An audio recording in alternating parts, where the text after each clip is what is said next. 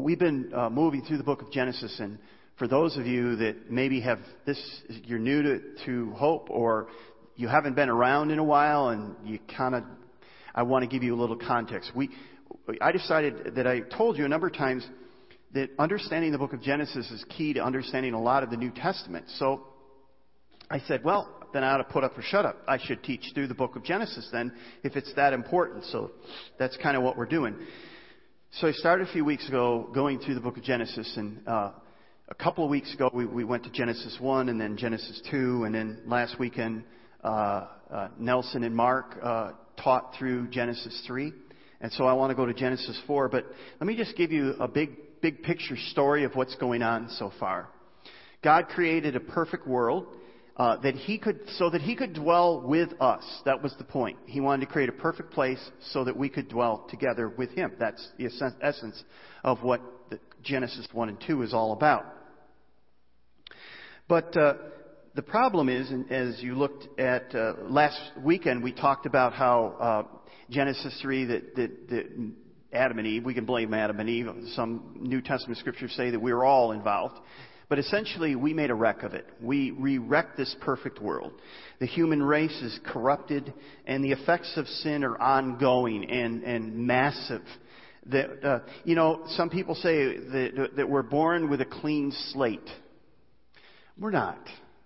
I mean, seriously, you, if you have had children, you learn very quickly that they learn stuff that you never taught them. They learned the word no and rebellion, and they learned that. You didn't teach them that, and you said, well, I had them in an isolated environment. It was just us.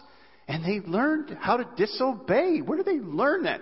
It's because they, that we're not born with a clean slate.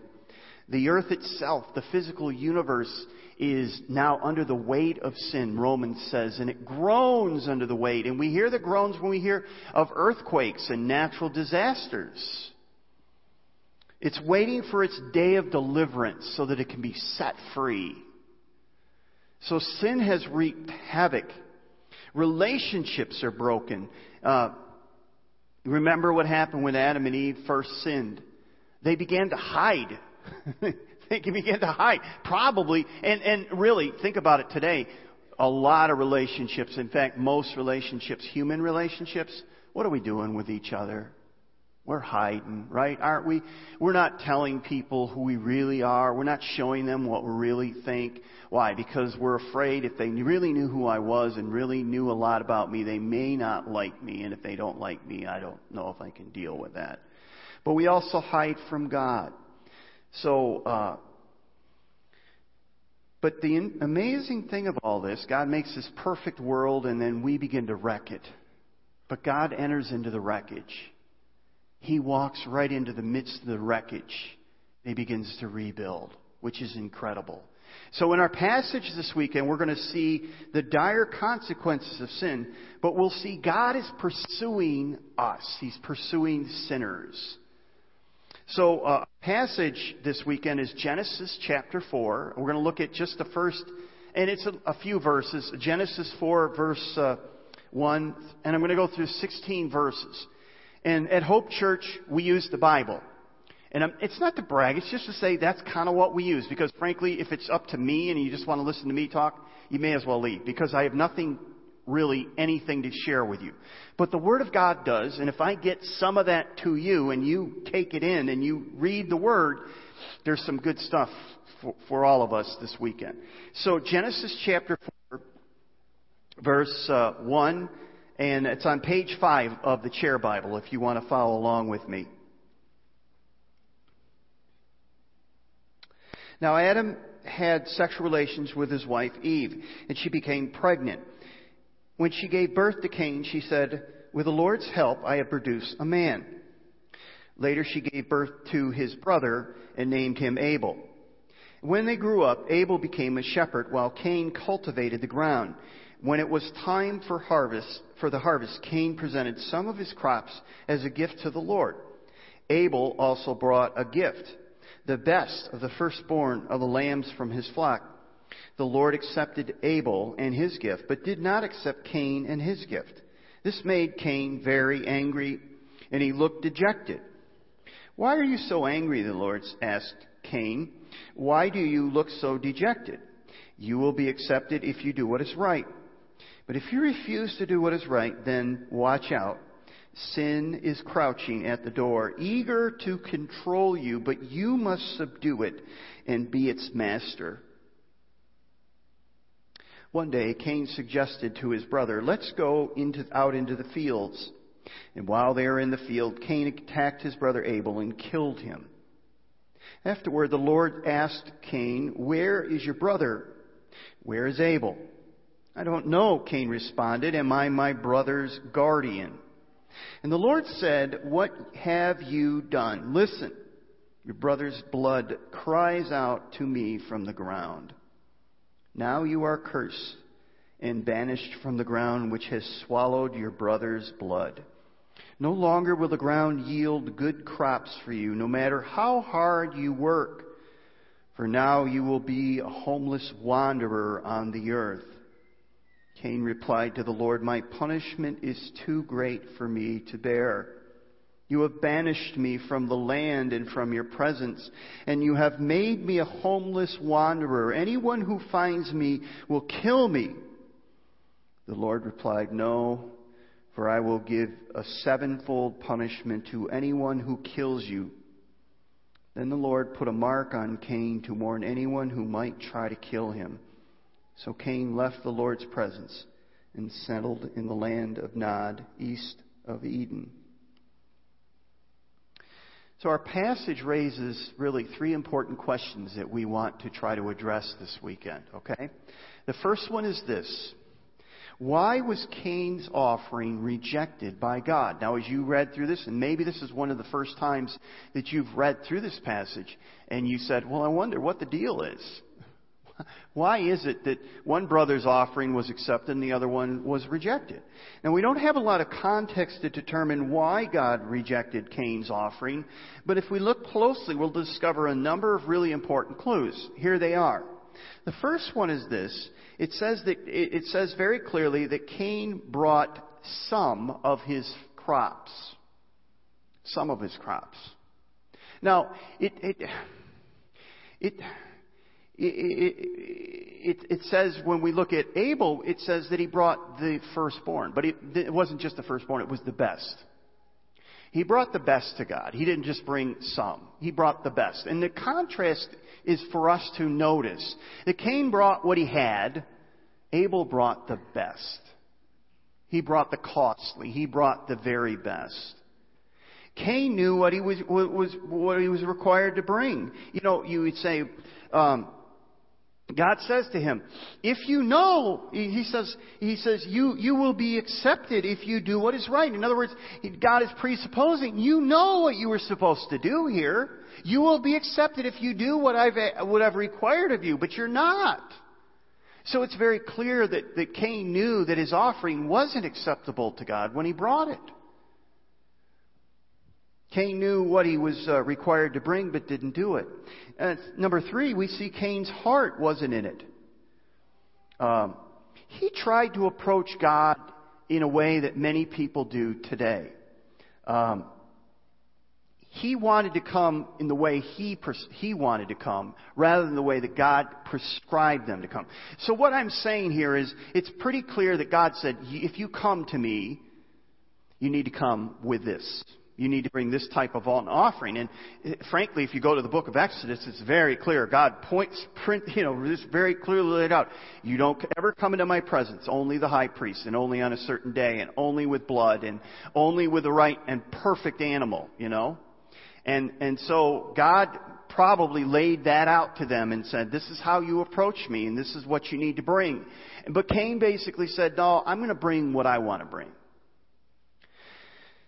Hebrews uh, chapter 11, verse 4 says this By faith, Abel brought a more acceptable offering to God than Cain did. Abel's offering gave evidence that he was a righteous man. So, very clearly, the writer of Hebrews is looking at the story and saying, Abel and Cain both knew better, but Abel decided to follow God's plan rather than devising his own plan and how to approach God. Now, the application here is, is really important for us because the same is still true today. There are many people, and, and people in this community that are saying, I'm going to come to God, but I'm going to come to God on my terms. I'm going to, you know, the, the, the, the, way that most people tend to try to come to God today is they try to say, well, I'm going to come to God on my terms. I'm going to do what I think God wants.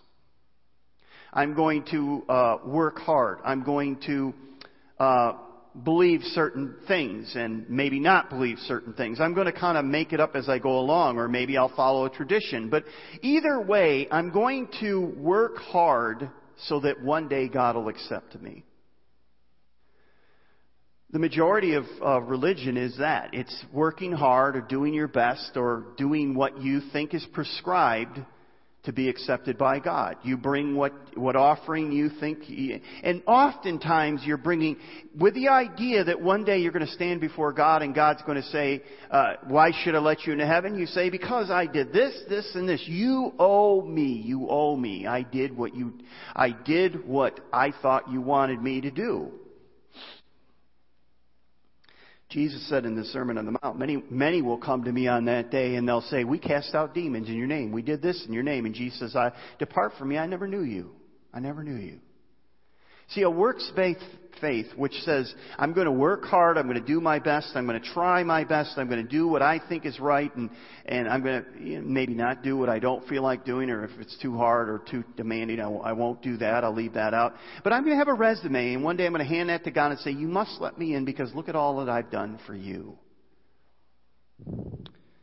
On the other hand, Abel comes, and he just embraces grace. See, when you're working hard to earn God's favor, you come to believe that God owes you. When you embrace grace, and I hope most of you, if not all of you, have embraced grace. You have, you have come to a place and realized you're absolutely lost and helpless and hopeless. And only if Jesus comes into your life will you ever find the forgiveness and freedom that he, only He can give. So you embrace His grace and you say, I'm already accepted, not based upon what I'm trying to do or do, being good enough or going to church enough or whatever, believing the right things, but I'm, I'm accepted because of what Christ did, because He came to earth, He gave His life for me, He died on a cross, and He said, I love you this much, it is finished. And that as He gave His life to us, we give our lives to Him and we say, I embrace the grace that came from heaven, from heaven to earth, and I embrace that grace, and now I'm accepted. And I realized that it's all on grace. That I needed a rescue party of one to come to earth to save me. So why didn't God accept um, Cain's offering? Because Cain came in his way, not in God's way. So maybe you're here this weekend and you're saying, I'm going to try hard. I'm going to work hard. I have a pretty good resume going. One day God's going to accept me. And I just want to say, rip it up rip it up and say, I'm lost, I'm helpless, and I'm hopeless. And heaven sent a rescue party of one to earth for me, and he gave his life for me on the cross. Have you ever bowed before Jesus? Have you ever bowed before the cross and said, Jesus, I'm lost, I'm helpless and hopeless. And unless you take away my sins, unless you pay the price, unless the, my sins go upon you, I'm dead. Have you ever called upon the Lord? The Bible says, whoever calls on the name of the Lord shall be saved. Have you ever done that? Because that's where salvation comes. It doesn't come from you trying harder or doing more or believing in certain things. It comes by trusting in Christ Jesus. All right, the question, the second question is, how do we come to grips with the power of sin in our lives? Because he, he makes a statement. It's really an incredible statement in verse 7. He says, sin is crouching at the door, eager to control you, but you must subdue it, and be its master. Now, how does sin crouch? He's almost personifying sin, right? He's saying sin has got these, these, this personality, this, this kind of evil force or whatever. Um, and what sin does is it makes you think it's smaller, less dangerous than it really is. Sin is just sitting there in the corner saying, don't worry about me. I'm just little old sin just sitting here. I couldn't hurt a fly. I wouldn't, I, you know, and sin has done a pretty good job in our modern day society hiding, hasn't it? We don't talk about sin. I mean, sin is for the old holy rollers. It's for the, the, the people who are not scientifically enlightened. It, it, it is an outdated concept for our, our modern world. And it's so primitive that we're enlightened, we've evolved, we're, we've evolved, we're educated. We don't believe in sin anymore. We live in a world that basic, our pop culture basically says, do what you think, you know, I mean, as long as you, you're not hurting anyone else, and even then, you don't know because most of the time the things you don't think are hurting people are hurting people. But go, go live your life. Be happy, right? But God was saying to Cain, He's saying to us, if you think sin is outdated, if you think it's powerless, you're dead because sin is a predator. Sin wants you to think it's powerless. It wants you to think that there's no danger. It wants you to think that you shouldn't worry about it. It's not an issue. And the minute you do that, it pounces. You won't expect it. You won't see it coming. It will just pounce. And then next thing you know, you're hit. It is going to sneak up and it's going to hunt you down. Kind of like what takes place on this video right here that I want you to watch for a minute.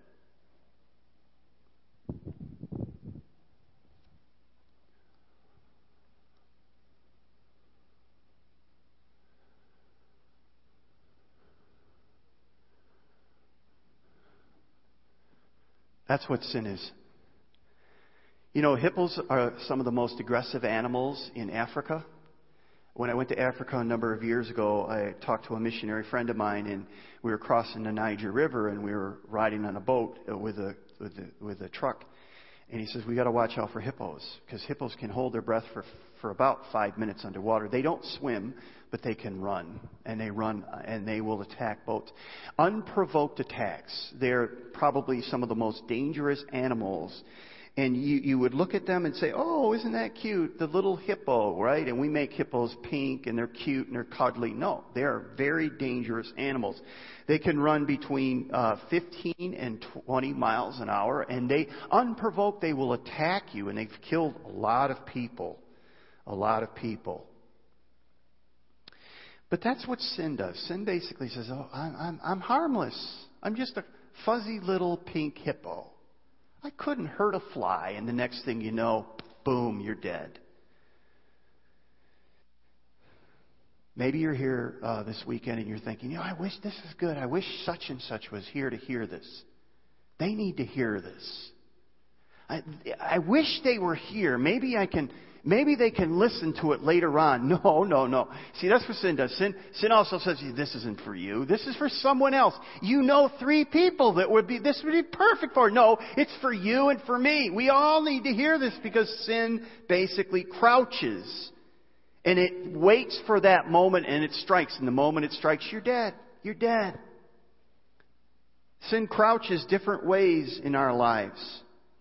It, sin doesn't crouch in your life in the same way it crouches in my life. We all have, uh, you know, for instance, we all have blind spots. Have you noticed that? Maybe you haven't because you don't, you think you don't have them. You know, I mean, that's why they call them blind spots because you don't see them. And, you know, let me give you a couple of illustrations of blind spots. All right? Because that's what sin does. Sin, does it, sin is so effective, it gets into your life and you don't even know it's there. And you can't even see it. And when somebody points it out, you say, that's ridiculous. Like, for instance, some of you struggle with bitterness and you don't even know it. Right? You can't speak about certain people without hard, unkind words. You have angry words every time you think about them, every time their name is brought up. You are nurturing a root of bitterness in your life and you can't even see it. And you need help. You need somebody to say, wait a minute, wait a minute, wait a minute. Every time this person's name come up, you're just like totally negative and you're, you're, you, you know, they said or did this, I get that, but you're allowing this to really take a root. And, and you might say, that's ridiculous. No, it's not. Or some of you are workaholics. You can't get enough of work. You can't even see that it's, you're sacrificing things that you would never sacrifice. You, you work hard. It's not because you're making money or you want to make money. That could be one of the reasons, but essentially because you love work. You just love it. You just throw yourself in it. But in this, in the midst of doing that, you're losing your family. You're losing your relationships. And if somebody were to say to you, you know, you love work more than you love your family, they'd say, that's ridiculous. Of course not. But it's true. You have a blind spot. You can't see it. You need a friend. You need somebody that you trust who can say to you, Hey, I see this going on, man. Is, is this true? Is this happening? Is this, is this going on? Is, am I seeing this like I think I'm seeing this? Some of you are obsessed with fantasy. You allow your, you allow your, mark, your mind to go to dark places, immoral places. You fuel this, this fantasy world in your mind. And sometimes when life begins to, to come in and, and pressure you, you go to that fantasy place and you, you go to dark places. You see, Cain didn't just one day decide, I'm going to murder my brother. There was an ongoing dark place that he went to that it got to the point where God called him. And got it so gracious because God says to him, He says, Hey buddy, do you know where you're at right now? You, sin is right at your door. It is going to pounce.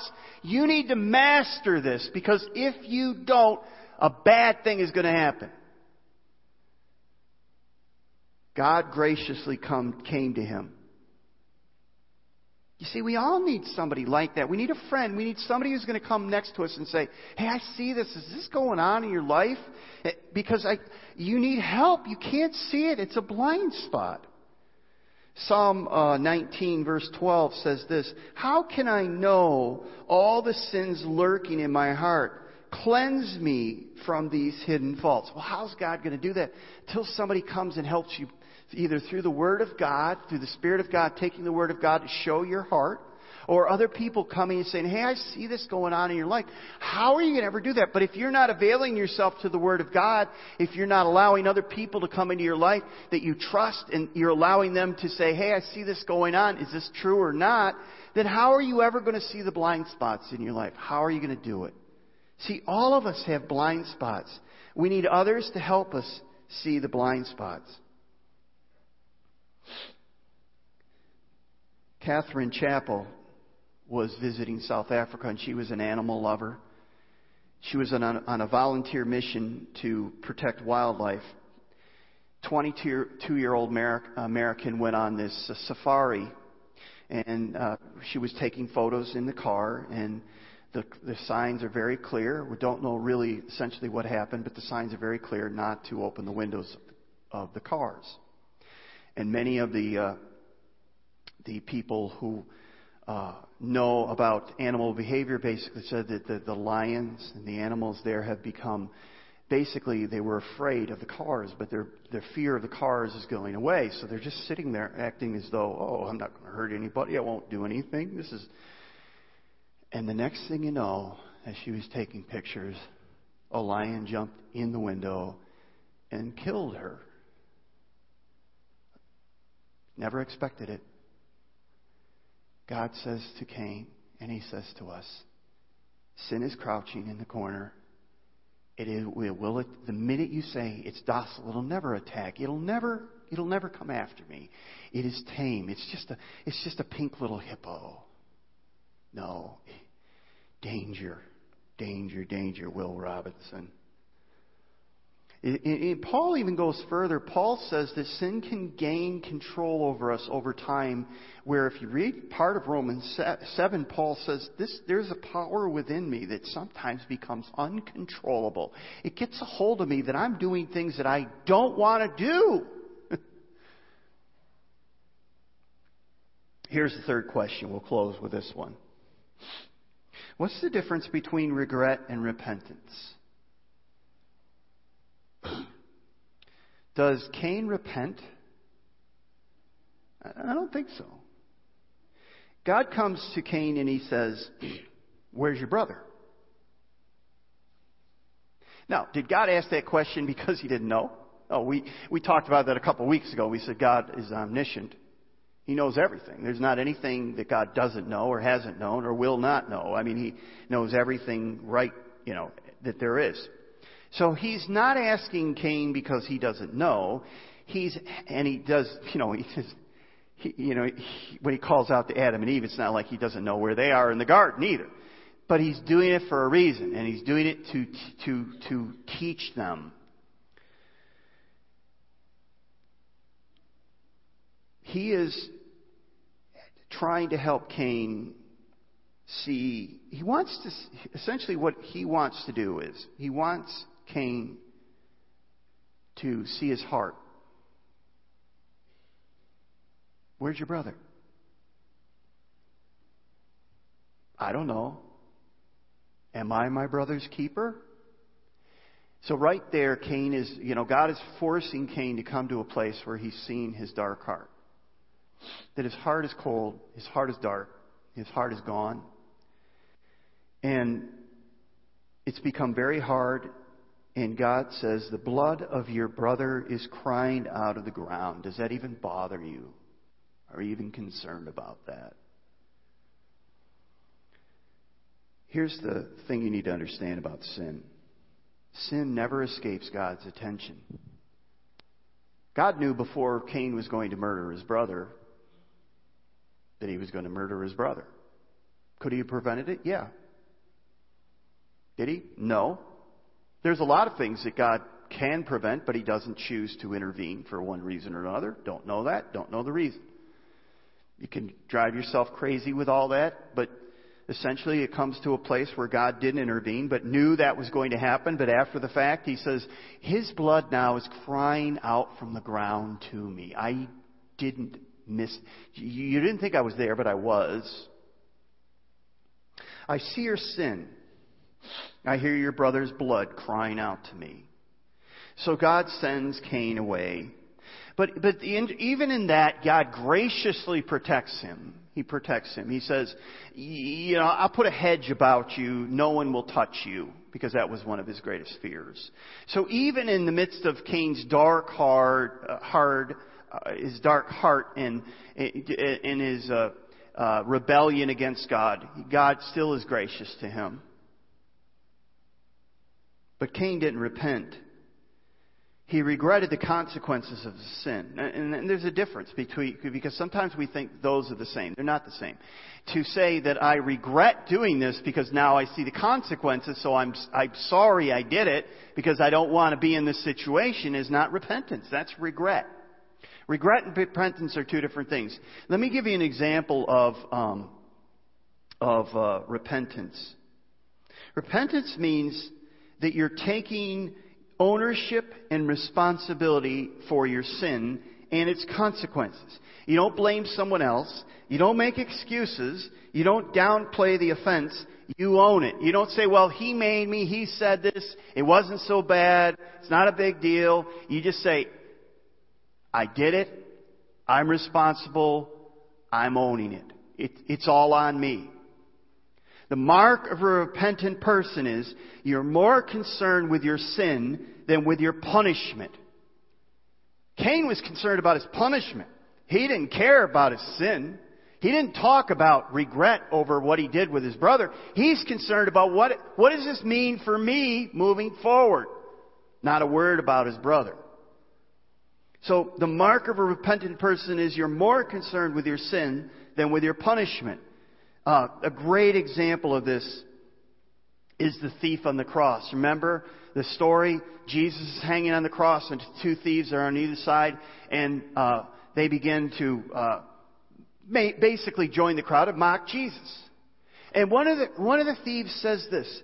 He says this. He says, he says, uh, I'm looking for the quote here. He says, We deserve to die for our crimes, but this man hasn't done anything wrong. In other words, what he's saying is, we're responsible. It's all on us.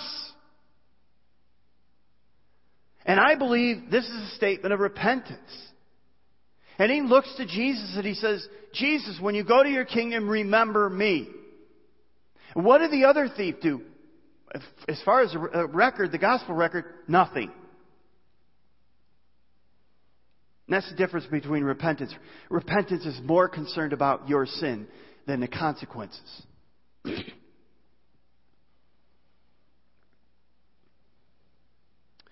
Matthew uh, 12:24 says this. Uh, excuse me, Hebrews 12:24, and you might want to turn there because it's kind of an interesting passage. I want to close with this. It's on page 928 of the Chair Bible, uh, Hebrews 12:24. It's got a, a, kind of a strange statement. Remember the statement that God makes to uh, Cain is this: "Your brother's blood is crying out to me. It's crying out to me. I hear his blood from the soil." But notice what the writer of Hebrews 12:24 says, "You have come to Jesus, the one who mediates a new covenant between God and people." What he's saying here, the context here is God is, the writer of Hebrews is writing to Christians, followers of Christ. And he's saying, you have a new covenant, you have a new agreement with God. You have come to Christ through his blood. You have come to Christ through his blood. And he says this, you have come to Jesus, the one who mediates the new covenant between God and his people. And to the sprinkled blood which speaks of forgiveness instead of crying out for vengeance like the blood of Abel.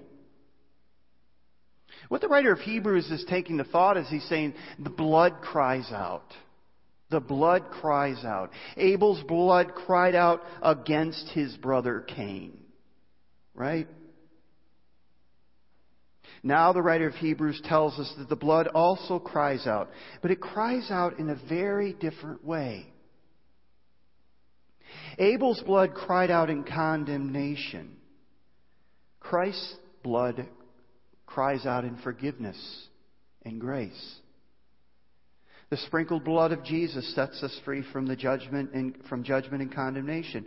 When we, we, we talk about being under His blood, what we mean by that is that, His blood covers our sin. When judge, judgment, when God's judgment comes to us, Christ's blood cries out for us. His blood was shed for us. Cain's blood, uh, uh, Abel's blood cried out and said, the murderer Cain. The blood of Christ cries out, the forgiven, the forgiven. And anyone who calls upon the name of the Lord is under his blood. So when the, when the judgment of God comes, it's under the blood. Remember, uh, you, we'll read about that in the book of Exodus. When you go through the book of Exodus, you see the, the Passover. And the Passover, the blood was on the doorpost and they were told you need to take an, a, a perfect animal, and they had instructions. They couldn't just do what they wanted, paint it red. It had to be blood. It had to be uh, uh, firstborn. It had to be spotless. And they would sacrifice the animal and paint the blood on the doorpost.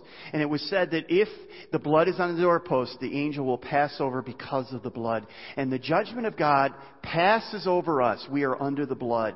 But it didn't pass over on Christ. When Christ hung on the cross, he said, my God, my God, why have you forsaken me? The wrath of God poured down upon Christ. He took the wrath for us, and because He shed His blood for us, when, judge, when God's judgment comes to us, it, the, His blood covers us. His blood cries out, forgiven, forgiven. Are you, so two questions. I close with these two questions. Are you under His blood tonight? I'm not asking if you're trying to be a good person and live a good life and be better than most and go to church and, and, and believe in God and all these other things. That's not what I'm saying. Are you washed in His blood? Has there ever been a time where you've called upon the Lord? You said, I'm, my sin is more than I can handle. I, I can't overpower it. It'll always overpower me. And only as I come under the blood of Christ will there be forgiveness, will there be power to overcome sin. That's what the New Testament says. The only way that we have power over sin is when we're under His blood. Have you called upon the Lord? I want to lead you in a prayer because maybe you're here tonight, this weekend, and you've never trusted Christ as your Savior. And I want you to make this an opportunity that if you haven't, tonight will be the day. And I'm not going to ask you to come forward afterwards. I'm not going to ask you to raise your hand. This is between you and God. Let me lead you in a prayer. Father, I pray that uh, if there's anyone here uh, this weekend, whether it's here at the Kennedy campus or at the UD campus, and they've never called upon the Lord. They've never asked Jesus to come into their life and to be their Savior. Um, they're trying hard, they're doing their best, but they realize maybe for the first time that for salvation can only come through Jesus by faith. For by grace are you saved through faith, that not of yourselves. It is a gift of God, not of works, lest any man should boast. Father, your word tells us that whoever calls on the name of the Lord shall be saved. Father, it may be that there are some that would want to pray a prayer like this. Jesus, I realize for the first time that I, I knew I was a sinner. There's no, I didn't have to be uh, convinced of that. But I've been trying to save myself. I've been trying to be good enough. I've been trying to bring my own offering. And I realize that that offering is unacceptable. And the only offering that would be ever accepted was when heaven came to earth in the form of a man, Jesus. And when he climbed up on a cross and willingly gave his life and shed his blood. Father, I realize that without a sacrifice for my sins, I'm dead. And I will never overcome the power of sin. Sin will always win. I ask Jesus to come into my life tonight, this weekend, right now where I'm sitting that He would come into my heart and come into my life and be my Savior. He gave His life for me on the cross. Now I give my life to Him.